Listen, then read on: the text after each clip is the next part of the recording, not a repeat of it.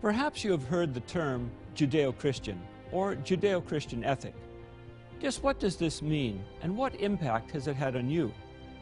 The phrase Judeo-Christian is predominantly used in reference to the idea that the dominant values of Western nations originated in Christian and Jewish thought and beliefs. Certainly, most people are aware that Christian values have in large measure been traditionally derived from a book called the Bible. The largest section of the Bible is composed of the Hebrew Scriptures, commonly referred to as the Tanakh, or the Old Testament. This section of writing profoundly influenced the Christian New Testament. The fundamental guide to behavior in both sections of Scripture is the brief statement of law called the Ten Commandments. John, James, and Paul, and other early apostles gleaned numerous ideas from the Old Testament and often quoted it. Hence, many have logically and correctly concluded that the basis for Christian moral teaching is drawn from the Hebrew Bible. The traditional ethical standards of Western culture are therefore defined by what is called the Judeo-Christian ethic. On today's program, we will examine how Judeo-Christian thinking has shaped most of the institutions and culture of our lands, even though over the centuries, many of those believing they are following this ethic have been, in fact, rejecting its very foundational principles. Stay tuned.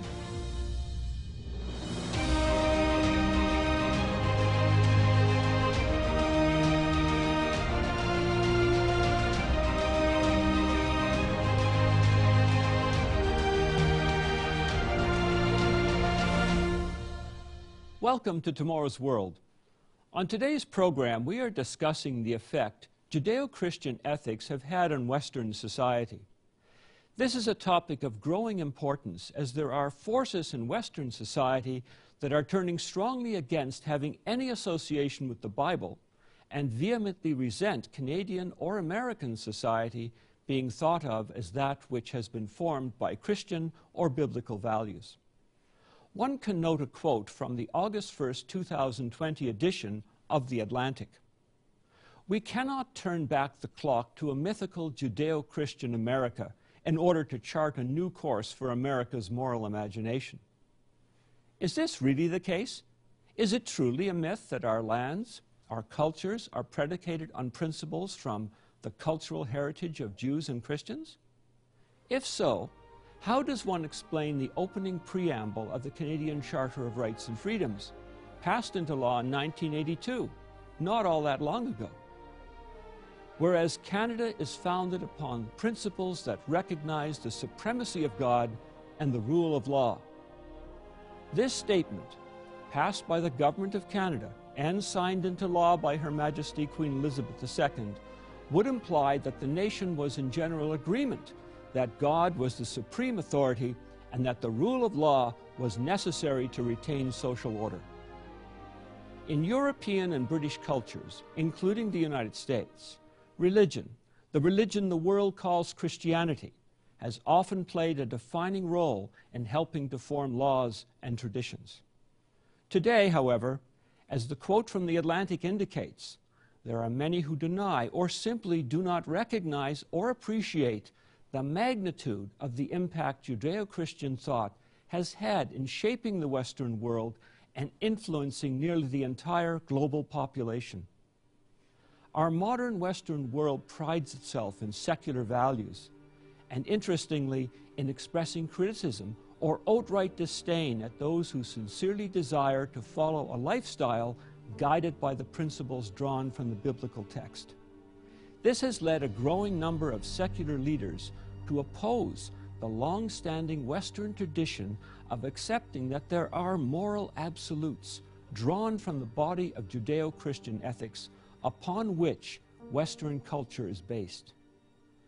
Doctor Robert Ulick, author, internationally recognized scholar, and longtime professor at the Harvard Graduate School, stated the following in his book, Education in Western Culture.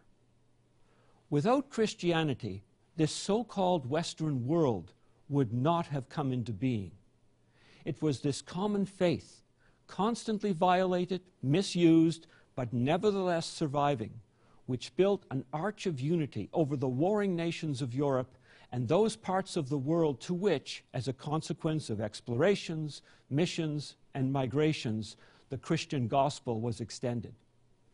In reality, Judeo-Christian ideas and morality have been the primary force in shaping within the Western world concepts of education, science, law, morality, and social conscience. Today, we will examine how Judeo-Christian values have influenced these five pillars of Western culture. The first is education. Following the collapse of Roman rule in A D four seventy-six, much of the former empire in northern and western Europe fell into a near chaotic state. The period that followed the disintegration of Roman authority became known as the Dark Ages, for a reason. With the lack of a well-educated leadership at the municipal, regional, and even national levels, order and civil services broke down. The population fell under the rule of, for lack of a better term, local warlords, who at least promised some degree of protection. Europe experienced a collapse of literacy. Invaders would frequently loot articles, but burn books. They were deemed useless to those who could not read. It was at the far-flung reaches of the empire, notably in Britain, Ireland, and Scotland, as well as in Byzantium in the East, that many of the great writings of the ancients were preserved and copied by monks in remote monasteries. This preservation included the writings of the Old and New Testaments of the Bible.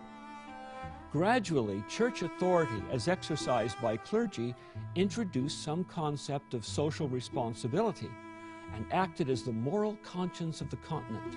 Indeed, it was also through the offices of the church that princes and kings managed to develop a pool of officials who could read and write.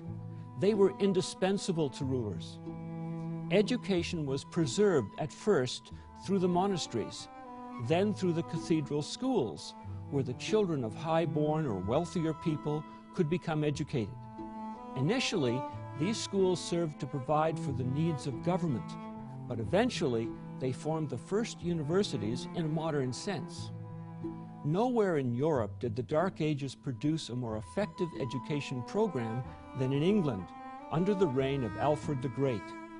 After his defeat of Viking invaders in eight seventy-eight, court schools were developed, even including promising children of lesser status. King Alfred wanted literacy to reach as much of the population as possible. In addition to commissioning many histories and other written works, he had the Bible translated into Anglo-Saxon. This, along with his histories, served to standardize Old English, and also to provide a direct knowledge of the morality taught in the Bible to the people. Thus, literacy, the legal system, and the culture of the land were generally impacted by Scripture. Almost eight centuries later, King James the First of England commissioned and oversaw the production of the King James Bible. This was the first printed book in the English language that had the potential for mass distribution into all Anglican, Presbyterian, and Puritan churches in the land. In addition, further printings lowered the cost, and many homes now possessed a printed text for the very first time. The impact on the English-speaking world was profound. Even from the days prior to the King James Version, the Great Bible was required to be placed in every English parish and available for the public to read or hear it read. The result, especially among Protestant populations, was a rapid increase in literacy, directly attributable to the accessibility of the Bible.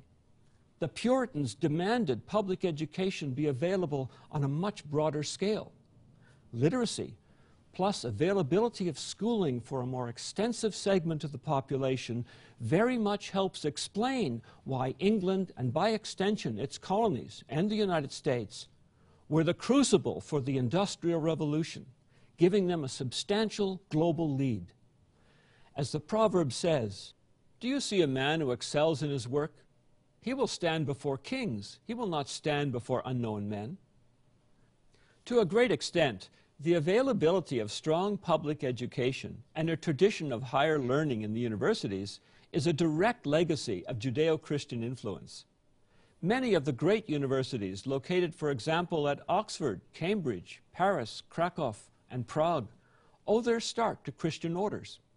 Similarly, in the New World, Harvard, Yale, Princeton, Toronto, Laval, and others likewise began as Christian-focused colleges. So successful have they been that other nations around the world now emulate such educational models. It is interesting that those institutions originally envisaged as the citadels of defense for Judeo-Christian values have now taken on the mission to dismiss as fallacy all for which they once stood. The West has rejected biblical values and especially despised are the laws that emanate from the biblical text. Our free D V D, The Rejected Law, contains three videos that describe the tremendous value and logic of God's law. The reason the Bible can be trusted as a divinely inspired source book and how following its precepts can change your life for the better. Here's how you can order your free copy.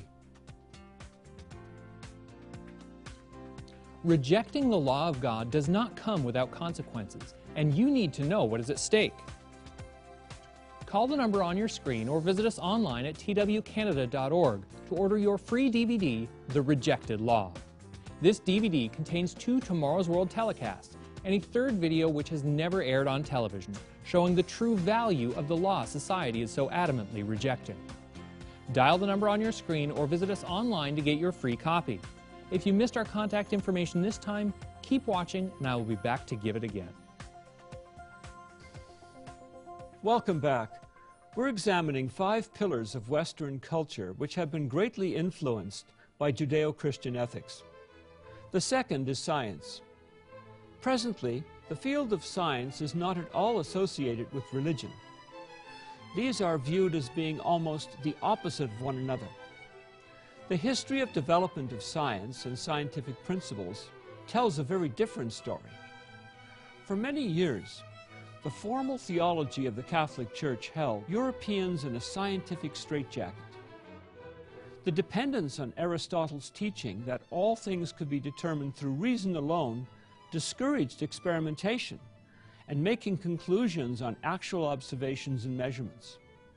Then men like Copernicus and Galileo, who, while Catholic, published results of observation and empirical measurement, stating that the earth goes around the sun, and were deemed heretics. Yet these men were readers of the Bible, and the Bible had several premises that encouraged scientific study and learning. Eventually, under pressure from the Reformation and English Puritanism, scientific advances flourished. The Bible also teaches the truth that working with nature to derive benefit from resources is a positive thing, allowing man to manipulate the earth's raw materials inventively to build a better life. Science thus provides a way of making life easier. God promised Israel that the resources in the ground were for them to develop and use. A land in which you will eat bread without scarcity, in which you will lack nothing. A land whose stones are iron, and out of whose hills you can dig copper. Thus Christianity gradually sanctioned science and industry with the understanding that man was to care for the earth.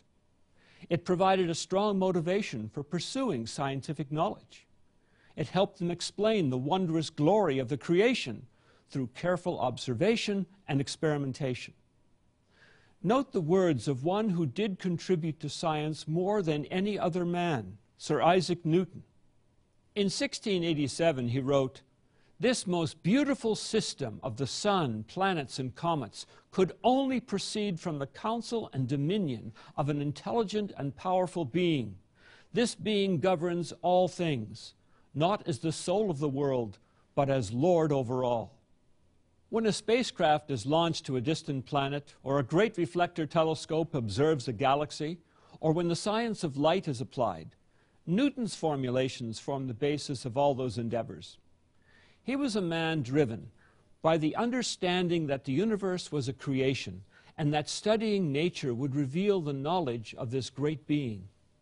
His achievements are unmatched in the history of science, Yet it was the Bible and his belief in the Judeo-Christian principles that motivated him, as well as the vast majority of his colleagues.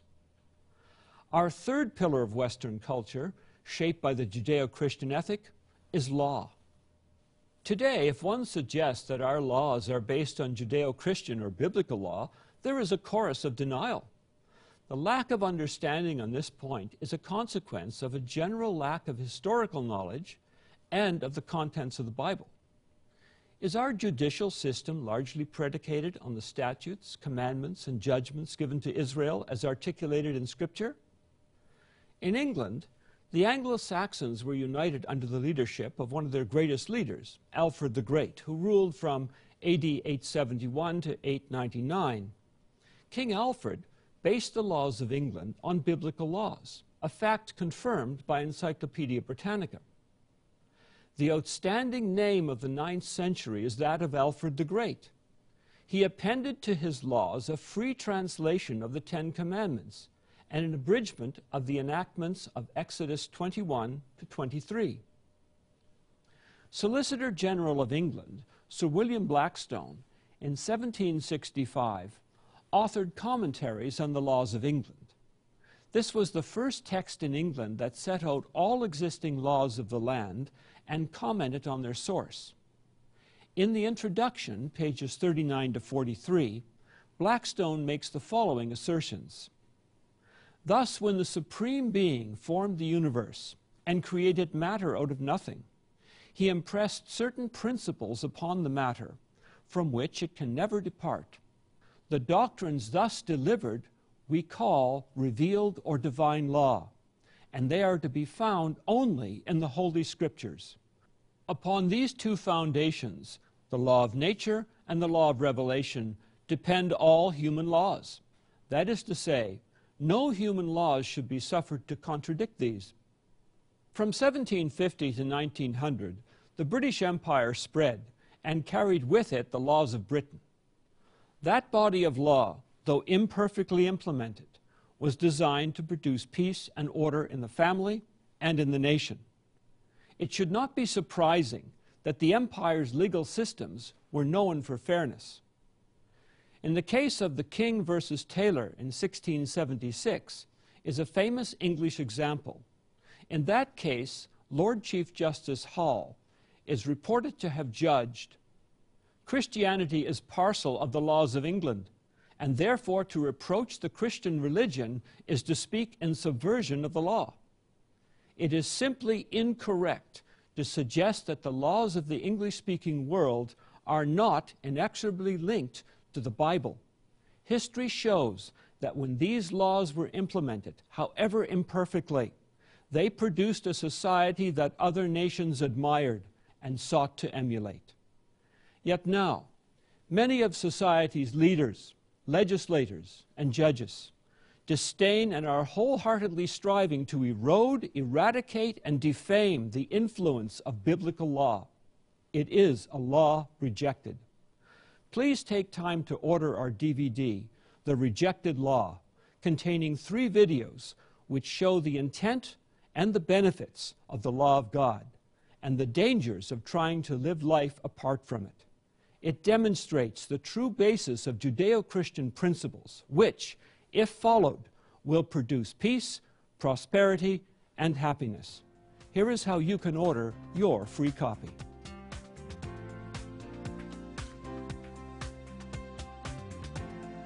To request your free copy, call the number displayed on the screen and ask for The Rejected Law. You can also order online at T W Canada dot org. Have you ever asked, where is the world headed? What does the future hold for me? Or if morality even matters anymore? Tomorrow's World magazine answers these questions and more, and will also be sent to you free of charge. Call us right now or visit us online to get your free D V D, The Rejected Law, and Tomorrow's World magazine. Enjoy the rest of the program.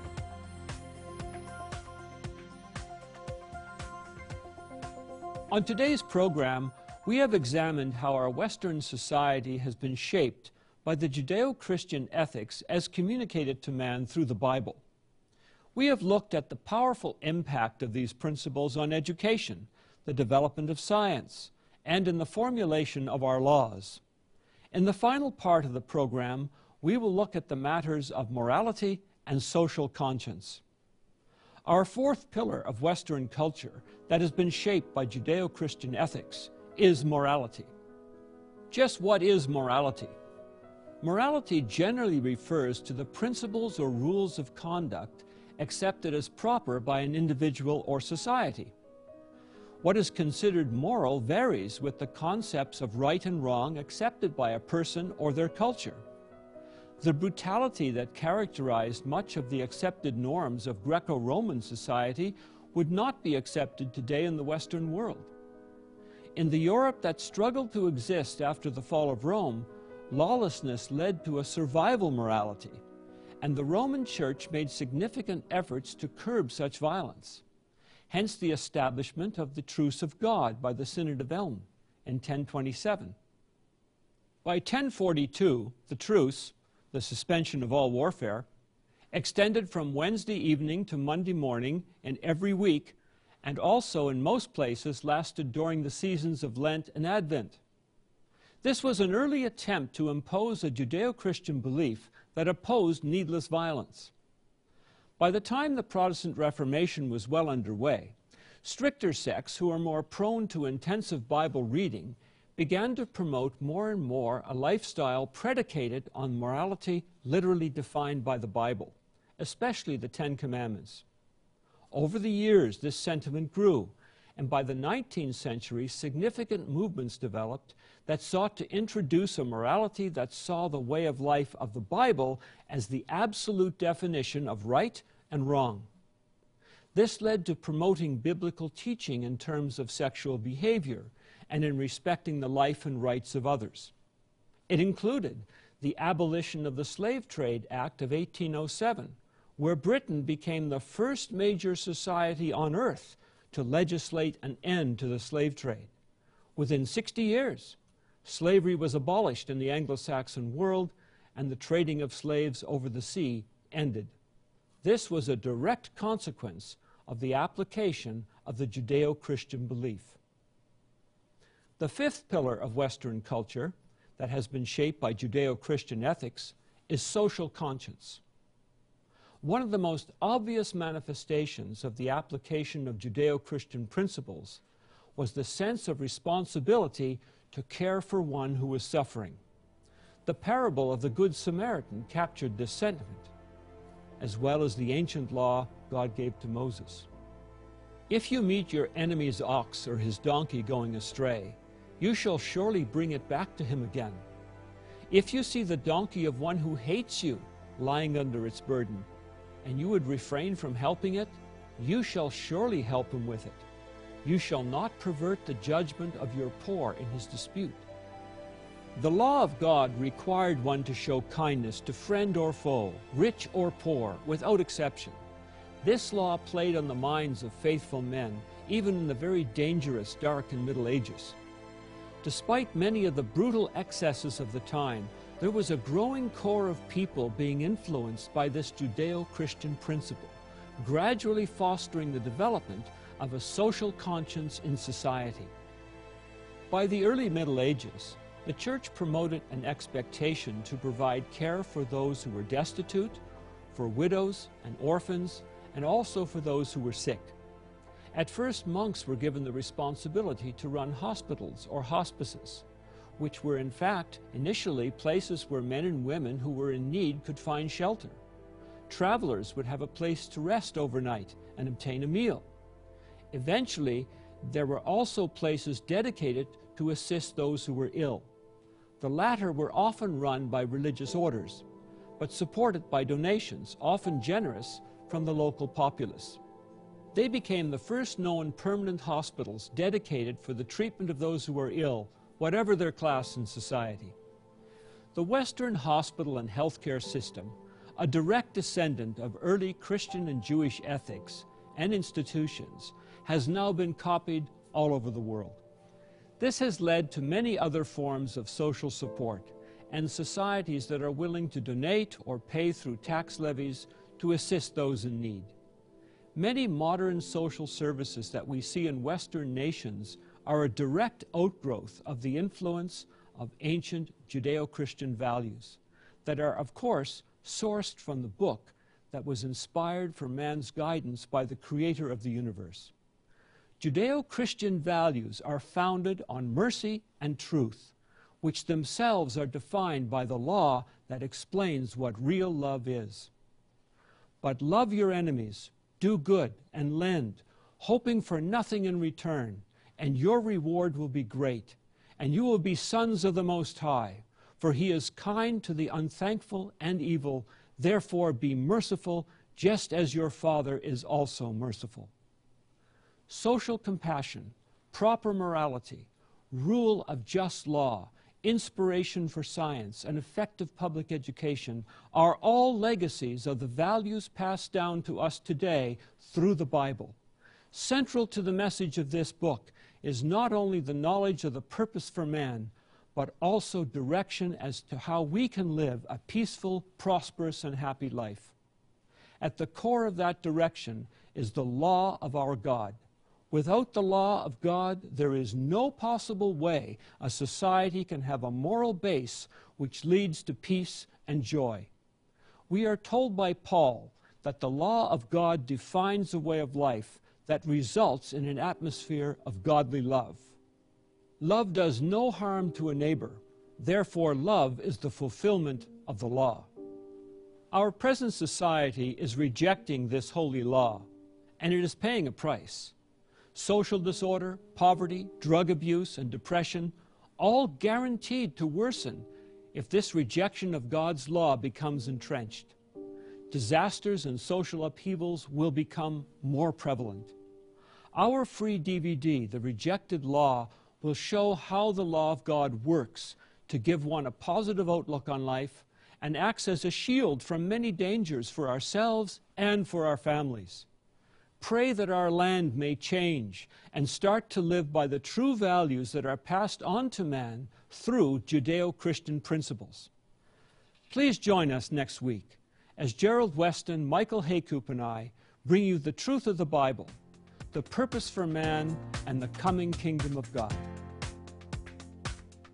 Rejecting the law of God does not come without consequences, and you need to know what is at stake. Call the number on your screen or visit us online at T W Canada dot org to order your free D V D, The Rejected Law. You can also order by calling us at one eight six six, seven eight four, seven eight nine five or by writing to us at Tomorrow's World, P O Box four sixty-five, London, Ontario, N six P one R one. You will also receive a free subscription to Tomorrow's World magazine, revealing God's principles for living an abundant and happy life while providing insight into current and future events. At our website, you can also watch this and many more Tomorrow's World programs. Call one eight six six, seven eight four, seven eight nine five. Write or visit us online today. This program is a production of The Living Church of God.